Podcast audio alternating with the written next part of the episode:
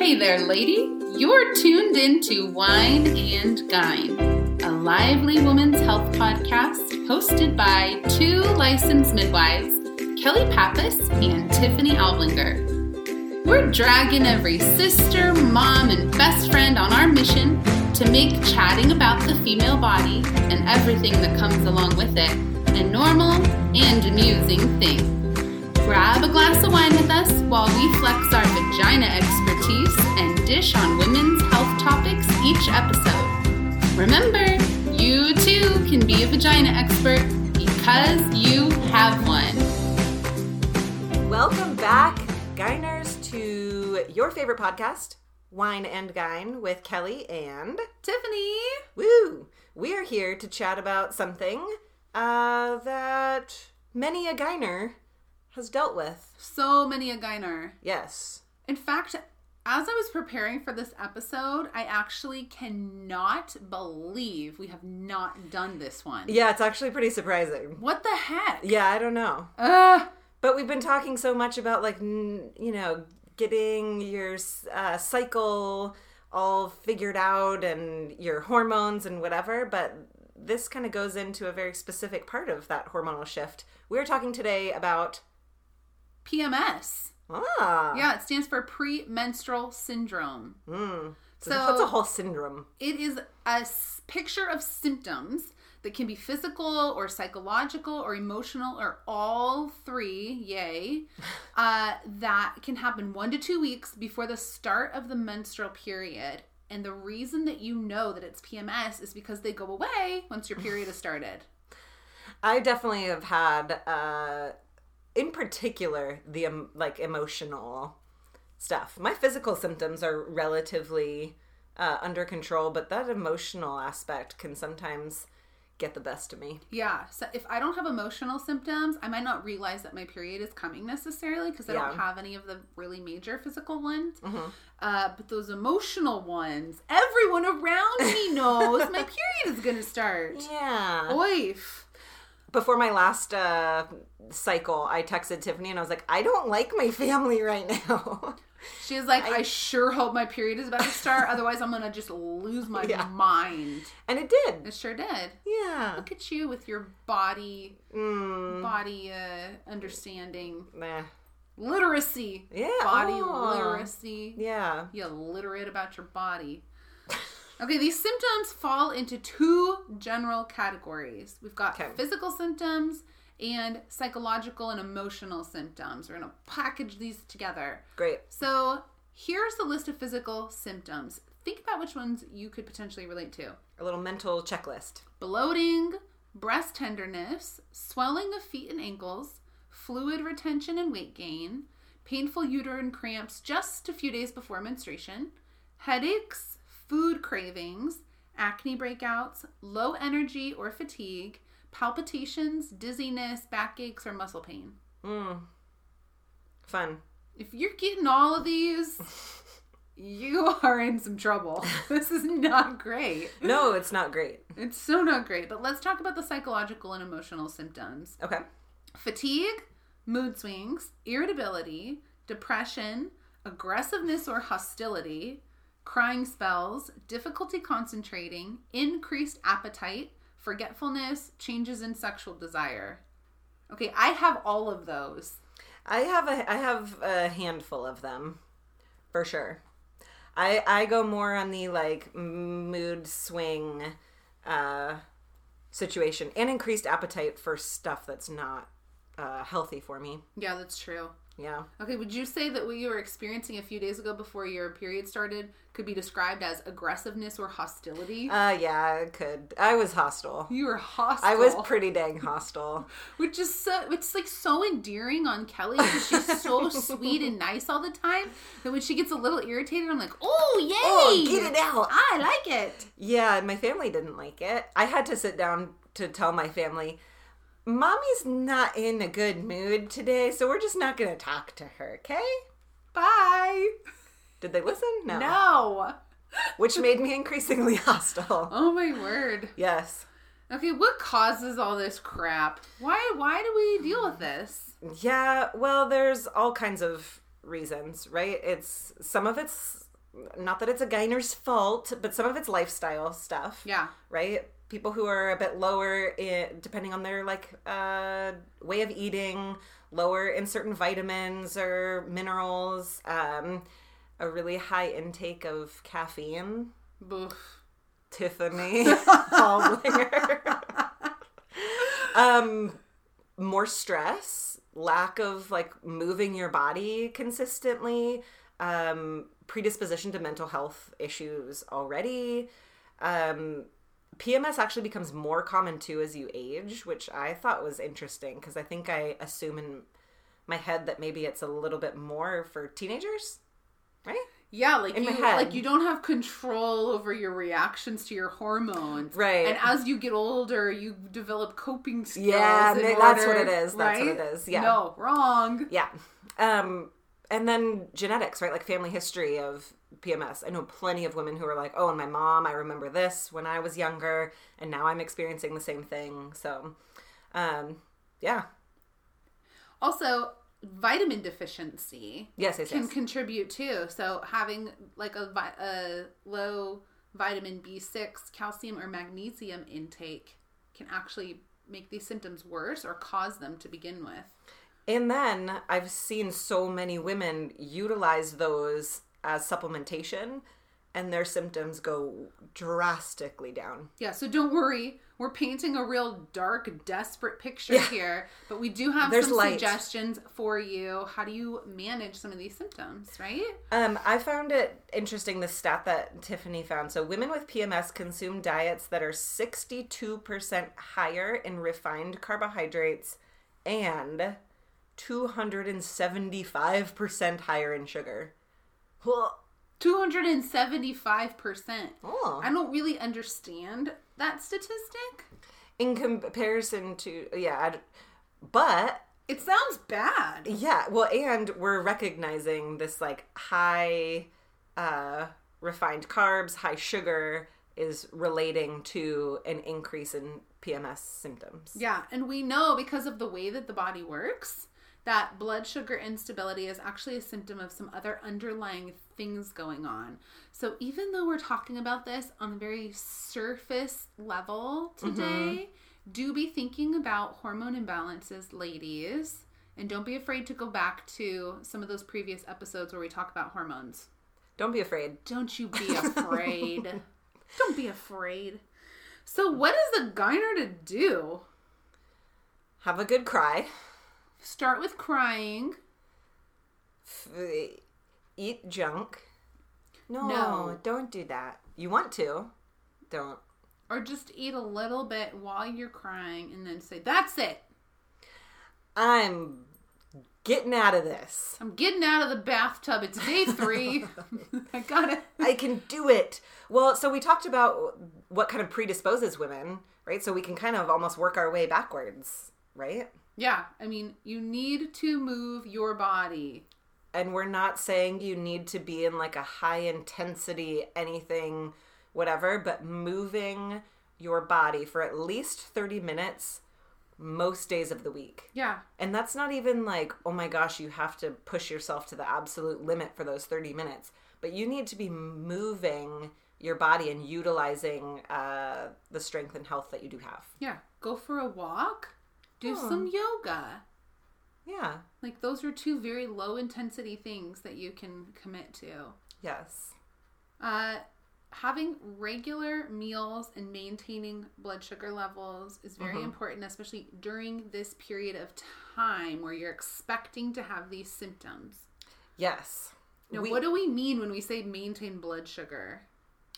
Well, we want to keep that as stable as possible. Sometimes what happens is uh, it's very easy to start to feel a little low, like you're kind of like, oh, I'm getting a little dizzy or I'm getting like really exhausted. I need something, right, to kind of push me up. And we end up eating a bunch of like very easy to grab food, which is often high in carbohydrates and sugar. And then all of a sudden we've spiked ourselves. And then when you hit a spike, right, you're to hit this like massive crash. So the idea is to keep things as stable as possible mixing a good amount of like protein in with um, any of those like potential sugars that you might be eating. But keeping your diet as low in refined sugars as possible. Yeah. So as you pack protein in with everything that you eat Everything. and healthy dietary fats, you are going to just naturally decrease the amount of sugars that you consume, which is really important. mm-hmm. Also, trying to get a good night's sleep. Avoid staying up all night. Don't be a midwife. if you were thinking about it, just don't. Yeah. Um, smoking, incidentally, contributes a lot to PMS symptoms. So, Is that because of some kind of like vasoconstriction or something? yeah, that's part of it. But Yeah. also just that you don't, you're not oxygenating as Yeah, yeah. well. Um, cutting down on caffeine, alcohol, red meat, and salty foods. Those Mm. all exacerbate these symptoms. Um, Which is hard because a lot of times when I'm like feeling this, I'm like, oh, I just want like a glass of wine or something. It's like not what my body needs. right But it's what I want. so bad. Yeah. Yeah. So there's an aspect of of making a plan and deciding what you're going to do before you get there so that you don't have to Yes. make a decision in the moment when you're weak and trying to cope. Yeah. We have a whole episode about what to eat at different parts of your cycle. Um, that can be a helpful like planner, right? For your month ahead. Okay, during these couple weeks, I want to focus on this. During these couple weeks, I want to focus on this. Just so you can plan out your month ahead and see, right? Does that What help? Yeah, Yeah. Seed cycling is another great addition. for sure. Yeah. I'm a huge seed cycling uh, fan. Yeah, and inside these show notes, you will find the link to a free seed cycling guide. Woo! Everything you need to know about seed cycling, how to do it. Tracking your own cycle to match up with what seeds you're using is, is a wonderful resource. Seed cycling is very simple to add into your daily routine, but it can starting anything into your new daily routine can sometimes feel a little daunting. So this gives you a really clear, um, you know, just gives you really clear information about how to start implementing it, and also some like frequently asked questions of like, what if my cycle looks like this or this or so. Enjoy, Gyners. Stress reduction is another great way to kind of combat those psychological and emotional elements of PMS being worse. Yeah. Good luck with that. Yeah. It's one thing to talk about stress reduction, it is an entire lifestyle shift to kind of like combat it or to even just have some awareness about where Right. you can cuz cuz there's no possible way we're going to take all the stress out. For sure. No. Yeah, life can just simply be stressful, but if you have certain things that you know help, um, like, oh, I this particular essential oil in my diffuser and this particular type of breathing, or even just five minutes of really focused, like guided relaxation, or um, I don't whatever, a little yoga flow, whatever like works for you to help kind of bring your mind back to this space where you feel like you have a bit more control over your response to things can be incredibly powerful. So it's ideal to make this more of like a lifestyle rather than like a reactionary thing of like, oh my gosh, I'm like so stressed now I gotta do the thing. But even if you get to that point, it's always good to have those tools where you can pick like, oh, I actually do know what helps. It's sitting in my room with a diffuser going, doing deep breaths while I look at a, uh, I don't know, a video of a babbling brook or something. Yeah, you need to have a plan for Yes. like when you're feeling at the at the peak of your stress that you're able to stop and regroup. Yeah. Yeah. I mean, I use that tool with my kids and I don't use it with myself. I know. I'm like, how can you get control again? Take a breath and do something different than what you're doing right now. yeah. Yeah, as adults, we need those coping techniques too. We absolutely do. We've not outgrown it, that's for sure. Okay, so now let's get into some more like those are more lifestyle changes. Like Mm-hmm. how can you support your whole system? This is not going to just affect your PMS positively. This is going to affect Oh, your yeah. whole life. So you guys hear us harping on this stuff all the time. For sure. Um, but now let's get into like really treating some specific areas and symptoms. Um, I really like the use of evening primrose oil. Have you heard about use for this outside of birth? I actually have not. Okay, so evening primrose evening primrose oil. I don't know why that's a hard one today. um, is uh, something that has actually scientific research to have shown 60 to 70% improvement of PMS symptoms. That's crazy. It is. I don't know how I've never. I'm in it. I. Yeah, so this I've is a very this is a very low cost Yeah. supplement. You can find it anywhere, but there's controversy about how it is harvested. So please don't go out and just willy nilly get any evening primrose oil. Do a little bit of research About where it's sourced. about where it's sourced. Okay. In fact, let's link it in our show notes.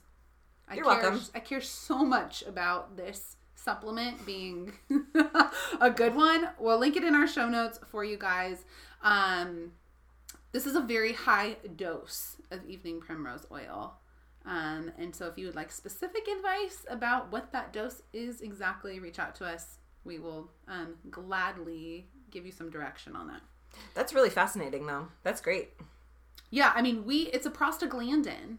It's a natural prostaglandin, which we know when we use it for birth, there's evidence that supports that it helps to um, soften the cervix. Right. Yeah, so sometimes when women are like past their due date, we'll have them ingest evening primrose oil, or we'll have them insert capsules up near their cervix. Yeah. Here's another application for it. Uh, a couple other things: licorice, dong quai, which is a Licorice meaning like not. Ah. very good. I just feel like I need to say not like the candy licorice. No, that's not actually licorice.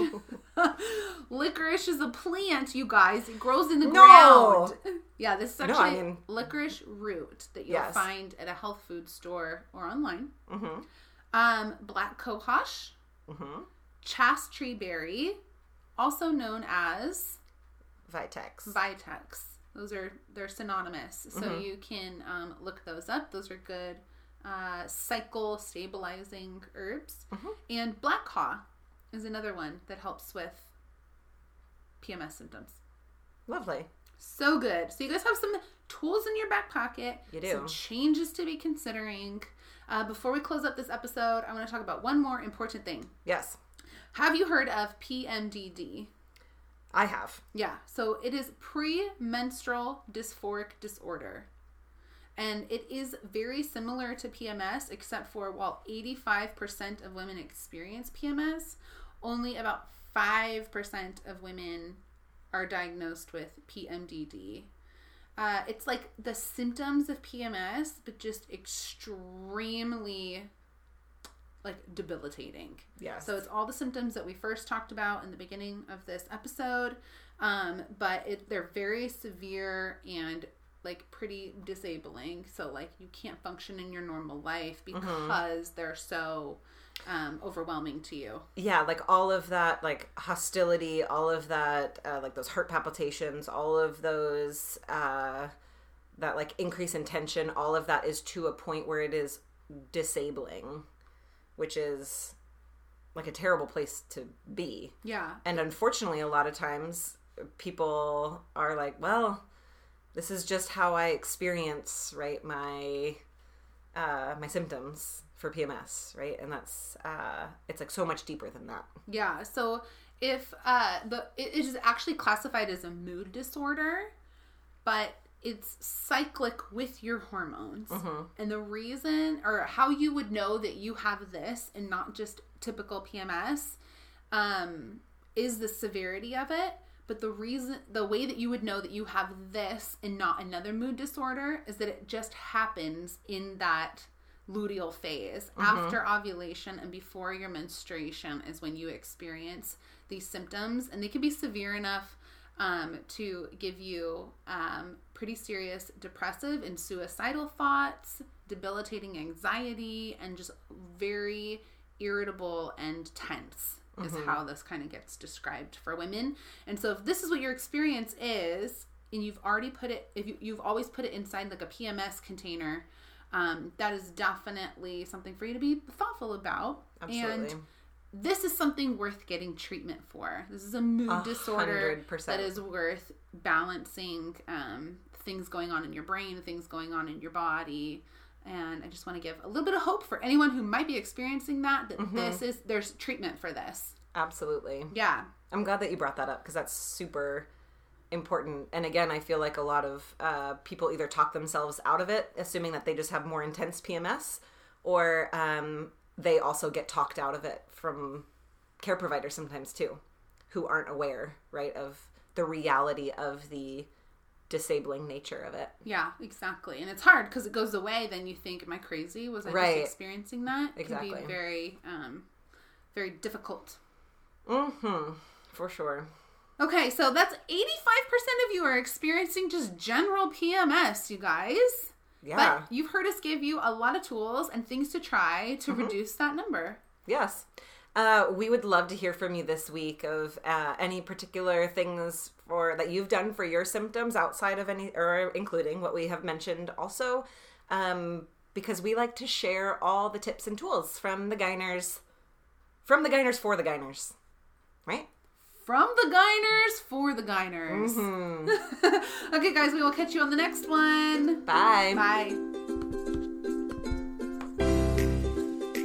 Thanks so much for tuning into the Wine and Gyne podcast. To connect with Tiffany and Kelly and all of your fellow Gyners, be sure to join them on Instagram at wine underscore and underscore gyne or over on their website, wineandgynepodcast.com. Have a great day, vagina experts.